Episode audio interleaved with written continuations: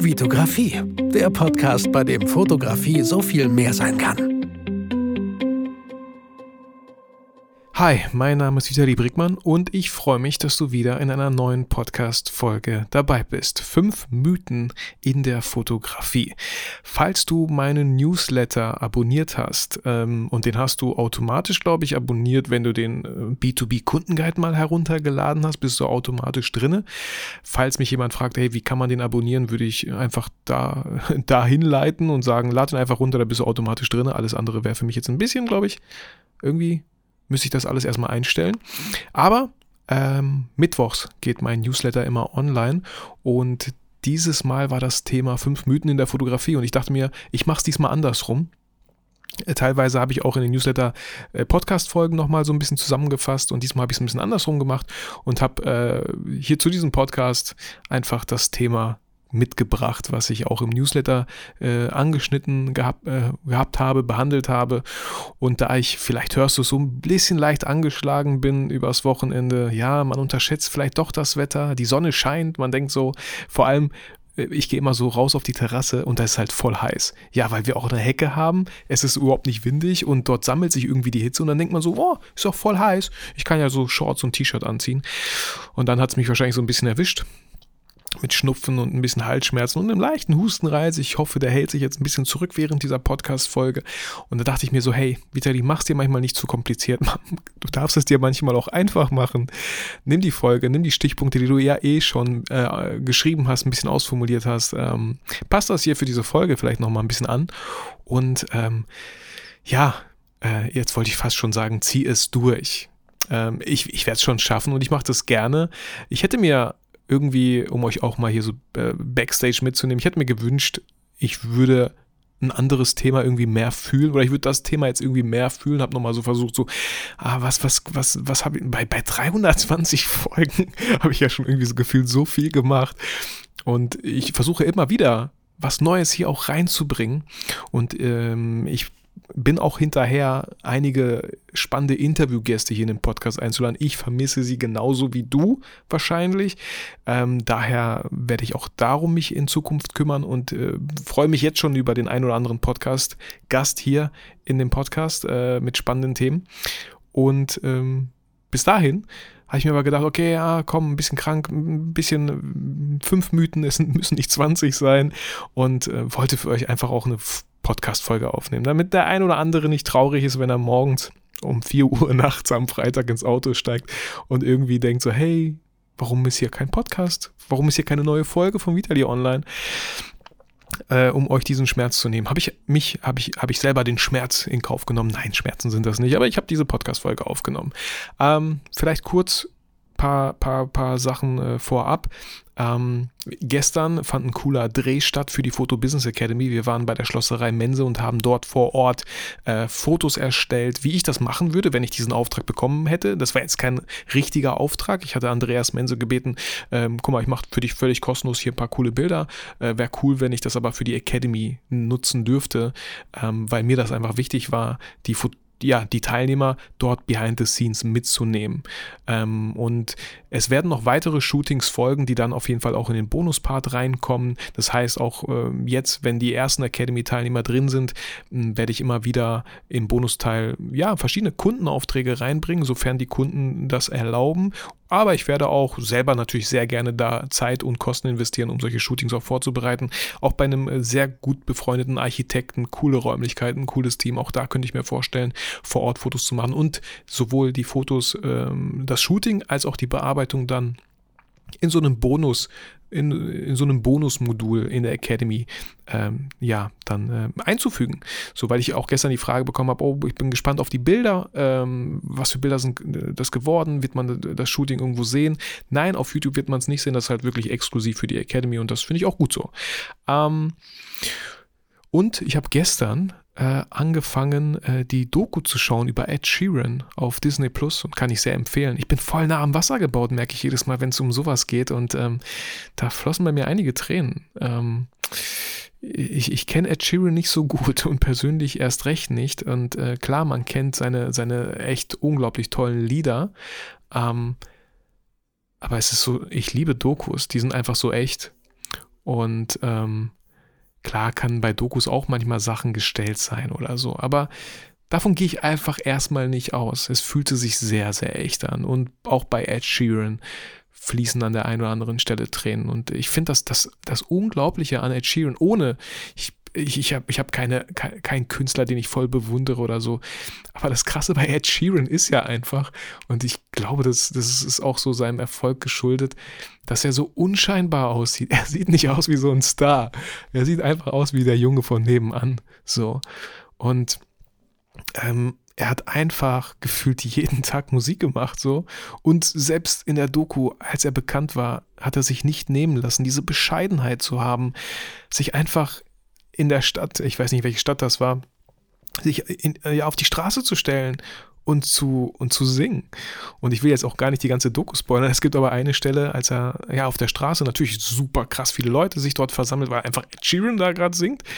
Und er äh, einem Jungen, zehnjährigen Jungen, der gerade sehr nah bei ihm steht, ihm seine Gitarre schenkt unterzeichnet und ihn und ihm sagt, ich schenke sie dir aber nur, wenn du jeden Tag darauf spielst und übst und übst und so. Und das, das fand ich einfach so schön, so berührend und das strahlt für mich so viel Menschlichkeit aus in dieser heutigen Welt, wo es so viele Blender gibt, Poser gibt, wo, wo man immer jemand versucht zu sein, der man eigentlich gar nicht ist, nur um, weiß ich nicht, gewisse Follower-Zahlen zu erreichen, dass Leute einem folgen, vielleicht das eine oder andere Coaching auch zu verkaufen.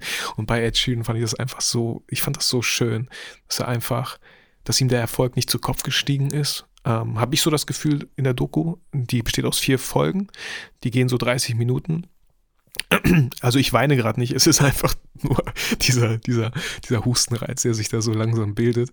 Ähm, und, und, eine Folge habe ich noch vor mir und ich freue mich darauf und ähm, voll schön. Also das, diese, diese, Menschlichkeit fand ich sehr inspirierend, fand ich wirklich sehr inspirierend.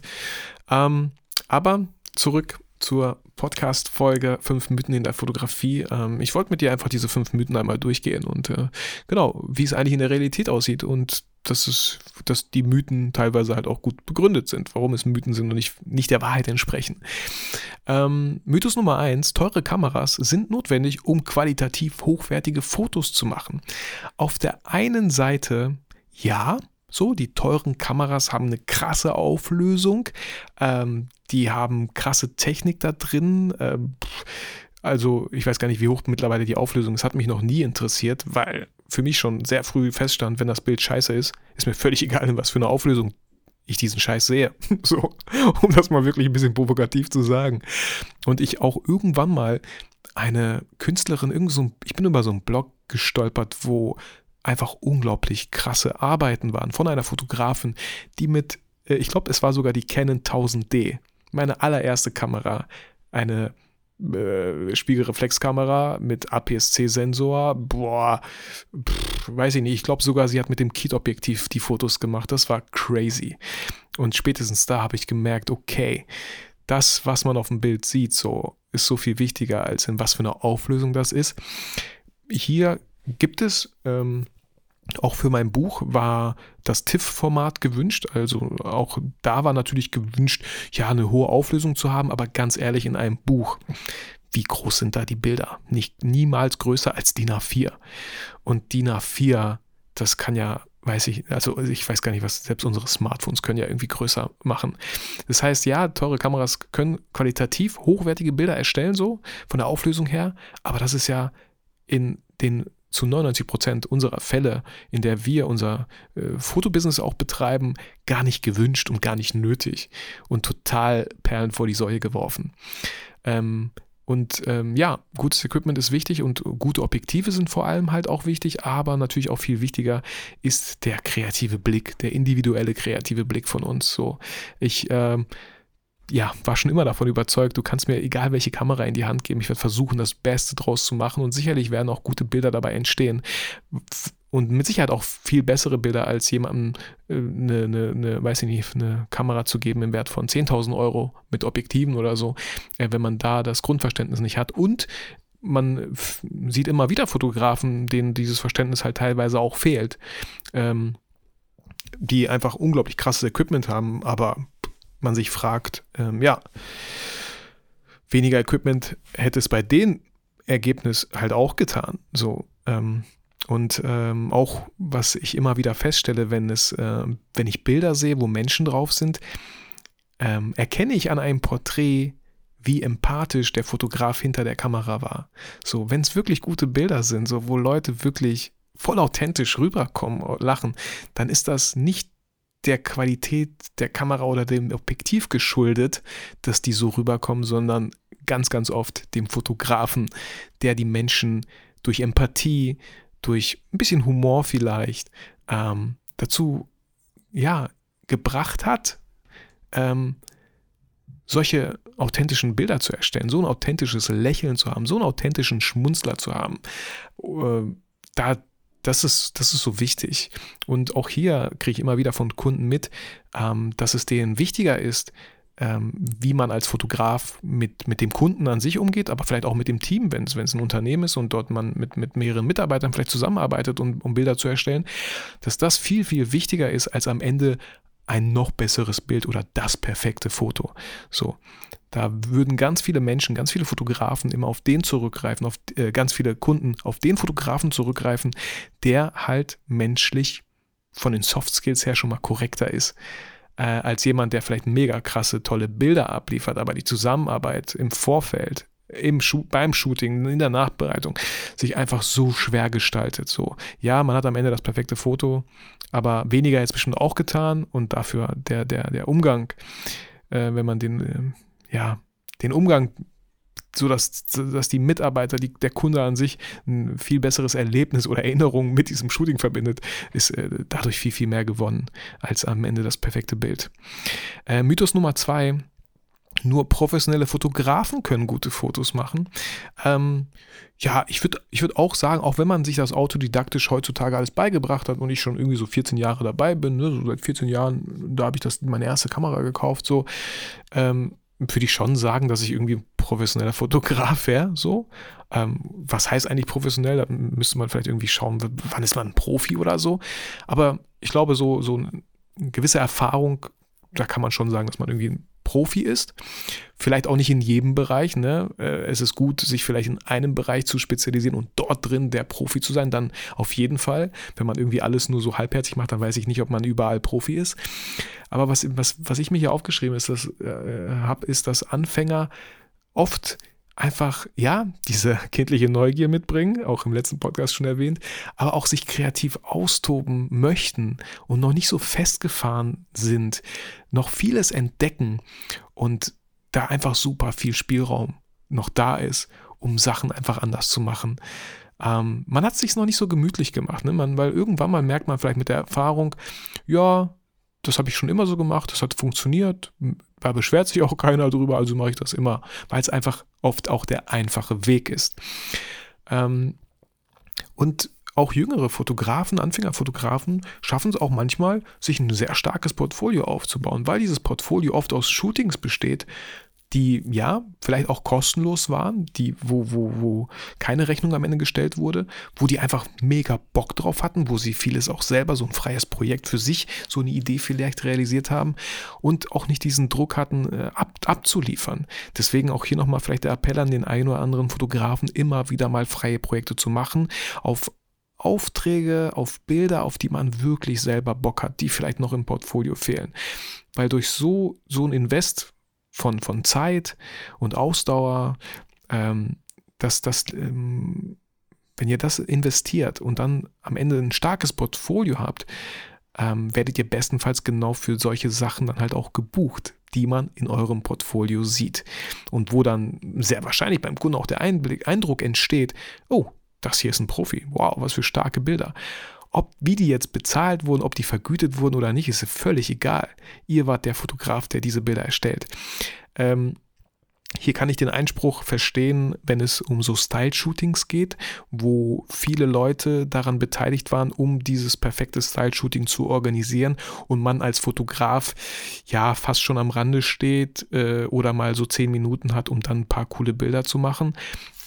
Klar, kann auch funktionieren. Hier besteht aber immer so ein bisschen die Gefahr, dass wenn der Kunde das dann genauso wünscht, dass man das aber nicht so krass abliefern kann, weil da waren ja viel, viel mehr andere Leute involviert, die das halt zu, zu diesem Style-Shooting gemacht haben und man ja nicht selber dafür voll verantwortlich war. Ne? Also hier, äh, ja, einfach nur mal so, so ein kleiner freundlicher Reminder. Und ähm, auch so angehende Fotografen, ähm, die sich noch nicht so festgefahren haben, äh, lassen sich, glaube ich, auch ein bisschen viel mehr durch Trends inspirieren. So, was ist aktuell gefragt? Sind auch viel, viel unterwegs, vielleicht auf so gewissen Plattformen und sehen Sachen, die irgendwie cool sind, die neu sind. So. Und ähm, auch hier gibt es alle möglichen Kunden. Es gibt Kunden, nee, die wollen klassisch, so, ja. Äh, und es gibt Kunden, die wollen einfach mal wirklich, bitte, bitte. Wir hatten jetzt fünf Jahre einen Fotografen, äh, wir wollen aber wirklich was Freshes, was Neues, so was, was zeitgemäßes. So, genau. Deswegen äh, Mythos Nummer zwei, nur professionelle Fotografen können gutes Fotos machen. Ähm, stimmt so nicht. Ähm, die, die Anfänger haben so viel kreativen Spielraum und klar sind die vielleicht auch hier noch nicht mit der Technik hundertprozentig, äh, kommen noch nicht mit der hundertprozentig klar. Aber wenn man allein schon diese Idee mitbringt, so, dann, dann, ähm, wie soll ich sagen, kriegt man das schon hin irgendwie, so, weil die Kamera ist am Ende ja nur das Werkzeug, um das darzustellen, was wir uns vorher ausgemalt haben, geplant haben. Ähm, genau. Mythos Nummer drei. Nur aufwendige Studio-Setups können professionelle Fotos produzieren. Also Studio-Setups mit, mit, weiß nicht, drei, vier Blitzen, ähm, Dauerlichter, ähm, Leinwand und so. Kommt ein bisschen klar drauf an. Aber auch hier habe ich äh, relativ früh in meinem Studium die Erfahrung gemacht. Von uns wurden so Porträtbilder geschossen. Ähm, ich habe Medienproduktion studiert und natürlich gab es auch ein Fotostudio. Und ähm, wir, von uns wurden Porträtbilder erstellt von dem neuen Jahrgang und da war so ein, da waren so drei, drei Lichter aufgebaut. Und die Bilder sahen einfach scheiße aus. Sorry. Die sahen einfach richtig scheiße aus. Ich dachte mir so, ey, dieses eine Licht hier so schön von vorne, so ein bisschen 45 Grad, von leicht oben so, das hätte schon gereicht und die Porträts wären bestimmt mega cool. Aber man wollte hier irgendwie ein bisschen zeigen, äh, was man hier alles so aufbauen kann, wie viele Blitze, Geräte man hat. Dass es alles mega professionell aussieht, aber das Ergebnis am Ende äh, fand ich nicht gut, weil die Person sehr wahrscheinlich nicht wusste, wie man diese drei Blitze hier richtig ausrichtet, damit das, damit es am Ende auch vielleicht ein schönes Bild ist. So, also auch das äh, muss absolut gar nicht stimmen. Ähm, ich in so vielen Kundenshootings, in so vielen Shootings. Und das habe ich mir irgendwie, vielleicht bin ich da einfach Profi drin geworden, ja, nur mit dem vorhandenen Licht klarzukommen. Jetzt könnte man sagen, klar, Vitali ist voll. Ja, bin ich auch vielleicht ein bisschen so. Ähm, ich habe ein Dauerlicht, das nehme ich sicherheitshalber oft mit. Geblitzt wird sehr, nee, habe ich gar nicht. Ich habe sowas, ich kann sowas gar nicht aufbauen. Wenn solche Aufträge kommen, wo geblitzt wird, dann gebe ich sehr gerne an Nico ab. Der ist der absolute Profi drin, weil er das äh, ständig nur macht, glaube ich. Ähm, voll gut, dass man solche Leute auch in seinem Netzwerk kennt, an die man sehr gerne dann halt auch Kunden vermitteln kann. Ähm, ist halt eine Win-Win-Win-Situation für alle Beteiligten.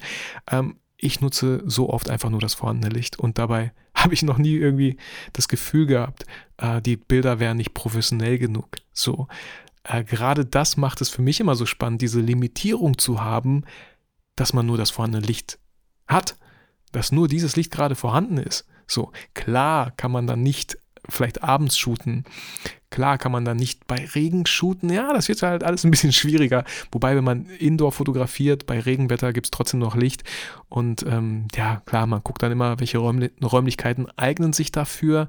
Es ist trotzdem alles möglich. Wie gesagt, so eine Softbox Dauerlicht zu haben, ist immer gut als Backup, soweit, falls wirklich mal man nichts kontrollieren kann. Es muss an diesem Tag passieren, aber total bewölkt oder vielleicht schon in die Abendstunden. Dann, dann immer, wird immer trotzdem ein anderes Ergebnis haben als mit Tageslicht. Finde ich einfach, ich liebe Tageslicht. Ähm, und, und so eine Limitierung schafft halt auch eine gewisse Kreativität, dass man, ich mag diese Challenge, sich dieser zu stellen und zu schauen, wie man damit jetzt klarkommt und das bestmögliche Ergebnis rausholt, finde ich immer sehr, sehr schön. Und viele Kunden, äh, also ich habe ich hab selten Kunden, dass die sagen, äh, oh, ich dachte, du bringst so Licht mit.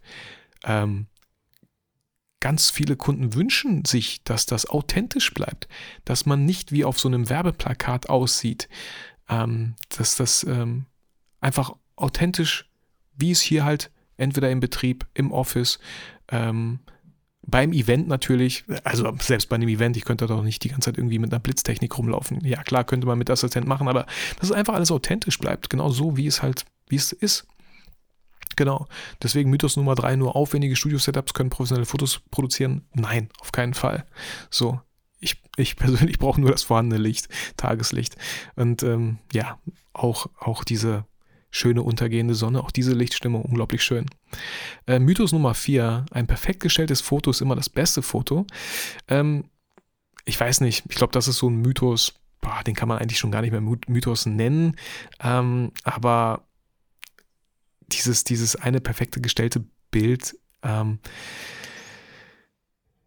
wir sind, glaube ich, alle uns einig, dass wir unsere Kunden nicht in irgendwelche Posen zwängen möchten, die zu denen nicht passen. So gestellte Sachen. Ne? Da irgendwann war das so, nee, das geht ja gar nicht. Auch bei Hochzeiten so. Ne? Man will immer dieses äh, in Aktion, in, aus der Situation. Man will Storytelling, man will Geschichten erzählen und nicht einfach Leute stumpf hinstellen. Wenn man das macht, dann macht man das eigentlich extra oft, ne? einfach so stumpf die Leute hinstellen, wie es damals so gemacht wurde.